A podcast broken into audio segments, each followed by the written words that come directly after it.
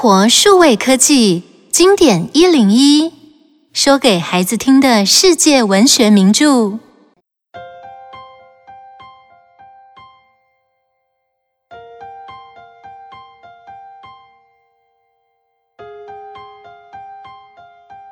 书名《战争与和平》，一八六五至一八六九年出版。俄国的大作家托尔斯泰以法国皇帝拿破仑征战俄国为背景，以俄国为中心的一部伟大作品，其中包含许多历史的事件，描写当时的思想及战乱中的社会现象，因此受到世人相当的喜爱。托尔斯泰出生在古老的贵族世家，但是父母很早就过世了，由亲戚抚养长大。在五岁时，他的哥哥曾告诉他一个小绿棒的秘密：只要找到小绿棒，就能结束贫穷、疾病和仇恨。所以，寻找小绿棒是他小时候最喜欢的游戏。他曾当过军人，在军中生活，体会到战争的残酷，并开始写作，逐渐成为一名知名的作家。战争的脚步已渐渐逼近了。伯爵一家人的生活习惯还是如此的奢华，过惯了舒适生活的一家人，将在这场战争中如何面对无情的战火和社会？让我们一起听故事吧。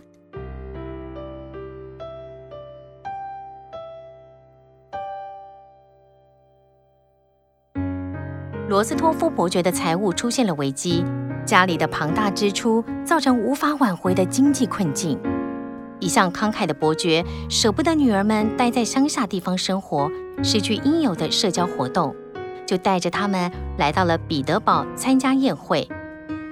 走吧，宴会即将开始了，让你们开开眼界吧。谢谢您，父亲。桑尼亚，来，我再帮你打扮打扮，让你更能吸引大家的眼光。娜塔莎，谢谢你，不过我还是适合这样穿。你可以再打扮的更吸引人一些，别浪费你的美丽容貌及优雅的气质了。桑尼亚是罗斯托夫家的养女，但是大家对她就如家里的亲生小孩一般。她和娜塔莎的大哥尼古拉互相喜欢着对方，但是伯爵夫人却相当不赞成他们交往。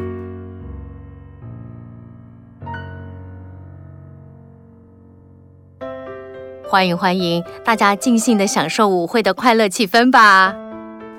哦，那位帅气的军官，正是我喜欢的类型呢。哎，你说的是阿纳托里吗？他是一位恶名昭彰的花心少爷，花钱像倒水一样。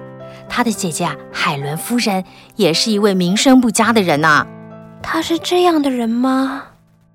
小姐，我可以和你跳支舞吗？嗯，可以。安德烈和娜塔莎在舞池中美妙的舞姿引起大家的注目，许多年轻的男子纷纷向娜塔莎邀舞，桑尼亚也托娜塔莎的福有了舞伴。两位年轻女孩陶醉在这场华丽的舞会中。伯爵及夫人，安德烈先生前来拜访，啊，快请他进来。他一定想来探望娜塔莎，希望他们能成为幸福的眷属。伯爵及夫人，希望我的拜访不会打扰你们。哈哈哈，不会不会，你有空的话可以常来这里走走。娜塔莎就快下楼了，请稍等一下啊。自从舞会之后，安德烈对娜塔莎留下了深刻的印象，也约定在一年后结婚。但是。安德烈的爸爸老公爵却反对这件婚事。娜塔莎，过几天我要回到部队，准备参与战争了。未来这一年可以当做是我们的考验。如果你有更好的对象，你随时可以放弃我们的约定。我会等你回来，你放心。安德烈，我们很高兴有你这未来的女婿。是啊，是啊。罗斯托夫伯爵的长子尼古拉即将从军队中回来，帮助处理家中的经济问题，而且他也想借这个机会和桑尼亚举办婚礼。我不答应，尼古拉，你别想和桑尼亚结婚。那好，我就和桑尼亚自己去结婚。哈，你们去结婚好了，别再回来。桑尼亚，你这个忘恩负义的人，你忘了我们怎么对待你的吗？你我没有，我一直都记得。自从尼古拉提出和桑尼亚的结婚计划后，伯爵夫人开始刻薄地对待桑尼亚，桑尼亚都默默地忍耐下来。伯爵夫人一直希望尼古拉娶一位富有人家的女儿，就能解决经济上的问题了，而桑尼亚却无法帮上什么忙。娜塔莎一家人透过马弗纳夫人前往拜访安德烈的爸爸老公爵时，却受到老公爵一家人冷冷的对待。娜塔莎心里感到很难过。别伤心了，我已经买好了剧院的票，哈，去看看戏，心情会好一些。父亲，这会花上很多钱吧？没关系，你能开心就好。走吧，桑尼亚也会跟着我们一起去。谢谢您，父亲。许多人对安德烈和娜塔莎的秘密婚约感到相当的好奇，也想看看娜塔莎是什么样的人物。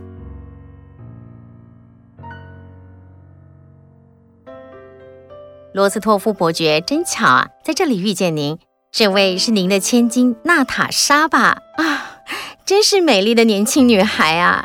哎，哪里哪里，您夸奖了。哎，伯爵。可不可以邀请您的千金到我的包厢里坐坐，聊聊？啊，当然可以，这是娜塔莎的荣幸呢。娜塔莎跟随海伦夫人进到包厢，看了几幕戏之后，一位英俊的男士走进了包厢，他就是在舞会上见到的花心少爷阿纳托利。娜塔莎小姐，自从在舞会里见到你，我就一直想再见到你，所以我特地请海伦帮我这个忙。我已经是个有婚约的人了。只要让我能再次见到美丽的你，一切都值得了。连这么英俊的人都为我着迷，我一定长得很美丽喽。娜塔莎沉醉在阿纳托里的花言巧语及侃侃而谈的风趣里，自己觉得这种感觉才是真正的恋爱。但是她却不知道，阿纳托里跟人打赌。一定要把娜塔莎从安德烈的手中抢过来，满足他的虚荣心。娜塔莎，请容许我和你继续联络吧。嗯，好。安德烈的妹妹玛利亚写了一封道歉信给娜塔莎。此时的娜塔莎一心只想和阿纳托里在一起，两人早已拟好私奔计划了。玛利亚现在写信来跟我道歉，说她是迫于无奈才对我那么冷淡，我才不稀罕她的道歉。我要解除婚约。小姐，有位男子要我把这封信拿给您。是阿纳托里写来的吗？他真的爱我吗？真的吗？当晚，娜塔莎躺在房里，连晚餐都没下楼吃。桑尼亚在吃过晚餐后上楼探望娜塔莎。娜塔莎也躺在床上睡着了。桑尼亚无意间发现了阿纳托里写来的信。哦，天哪！娜塔莎，你不是这样的人。桑尼亚，你全都看到了。拜托你别说出去，而且我已经退了婚约了。不，娜塔莎，对不起，我必须要把这件事。告诉马弗纳夫人，桑尼亚，我原本以为你是我的好朋友，你却要出卖我。我是怕你一错再错，原谅我，娜塔莎。桑尼亚将事情告诉了马夫纳夫人，夫人马上采取了防范措施，成功的阻止了这件事，还请阿纳托里的姐夫皮埃尔找到阿纳托里，请他远离娜塔莎。对不起，马弗纳夫人。我已经给阿纳托里一笔钱，请他远远的离开这里了。唉，这些年轻人真的很不懂事。娜塔莎不顾自己的名誉做出了这种事，还对我们发了脾气。看在他现在身体虚弱的份上，就别再说了。他已经受到很大的打击了。是啊，阿纳托里这小子竟然还一副无所谓的样子。还好伯爵不知道这件事。哎，你可千万别让伯爵知道啊！嗯，我了解。嗯，皮埃尔，好久不见了，要麻烦您快快找到安德烈。我们娜塔莎等到头发都快白了。好的，伯爵，我尽快联系上他，要他赶快回来。皮埃尔好不容易找到了安德烈，请他快回去探望娜塔莎，但是安德烈不愿意回去。我父亲也跟我说了娜塔莎的事，我已经跟他解除婚约了，我们不会再有任何联系了。哎，安德烈，娜塔莎是受到诱骗的。哎，请你帮我把这幅画像以及这些信还给娜塔莎。既然已经解除婚约了，这些东西就应该还给他了。皮埃尔把这些东西转交给娜塔莎，娜塔莎伤心的哭了。安德烈一定对我很失望，我真是对不起他。唉，你也别难过了，你要好好的休息，早点恢复健康才是啊。谢谢你，皮埃尔。这时，俄国和法国的战争越来越紧张，许多人已开始搬离莫斯科，往乡下的地方逃走。我们还是得赶快离开，战火已经延烧到这里来了，越来越多的士兵涌进城里了。呃，请问我们可以顺便搭乘你们的马车吗？我们受伤了，恐怕走不了那么远的路。这怎么行？我们载不了这么多人。马车上的这些家当可换点钱，好让我们生活，不然我们怎么活下去啊？母亲，若是受伤的人是从军的哥哥或弟弟，你也会希望有人帮助他们吧？说的也是，不过我们把车上的东西搬卸下来，就能挪出更多的位子，也就能搭载更多的人了。好吧，这些士兵很幸运地搭上伯爵的马车。一起逃往安全的地方去。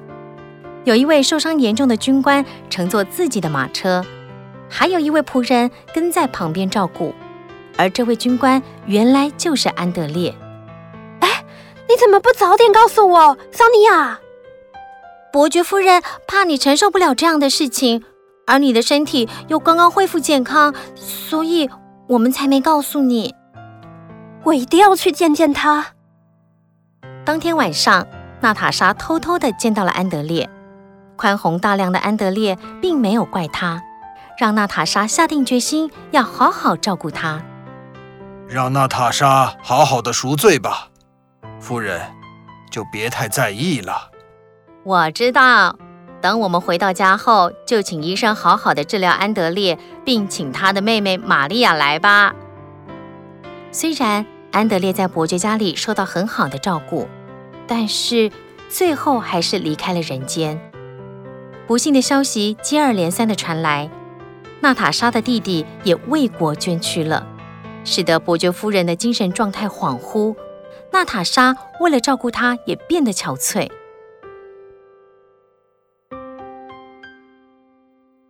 我们还是搬到莫斯科去，帮夫人及娜塔莎请医生治疗吧。这样才能让他们都快点好起来。唉，真希望尼古拉能回来帮忙啊！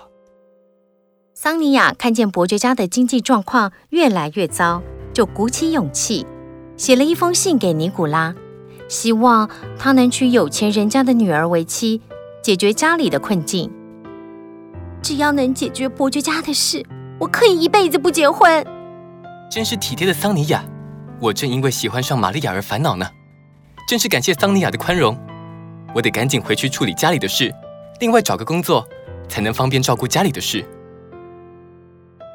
其实玛利亚也喜欢着尼古拉，他们两人早已见过面，而且老公爵去世后，尼古拉还帮了玛利亚一个大忙，把欺负玛利亚的仆人们狠狠地教训了一顿，让这些仆人不再偷搬玛利亚家里的东西了。玛利亚。我真希望你能早点成为我的嫂嫂，娜塔莎。我也希望你能找到好的归宿，快乐的生活，有个人想向你表达爱意呢。咦，是谁？是皮埃尔吗？嗯，他的妻子海伦夫人过世了。他本来要行刺法国的皇帝，可是却被敌方识破了，被法军抓去当俘虏。现在战争结束了，好不容易才回来。哦，可是我以前做了这么多傻事，他还会爱我吗？当然喽。经过了这么多事以后，大家都变得更成熟了，你也改变了许多。皮埃尔不是小心眼的人，他是真的爱你的。伯爵为娜塔莎和皮埃尔举办了一场盛大的婚礼，而另一对有情人玛利亚和尼古拉也建立了自己的家庭。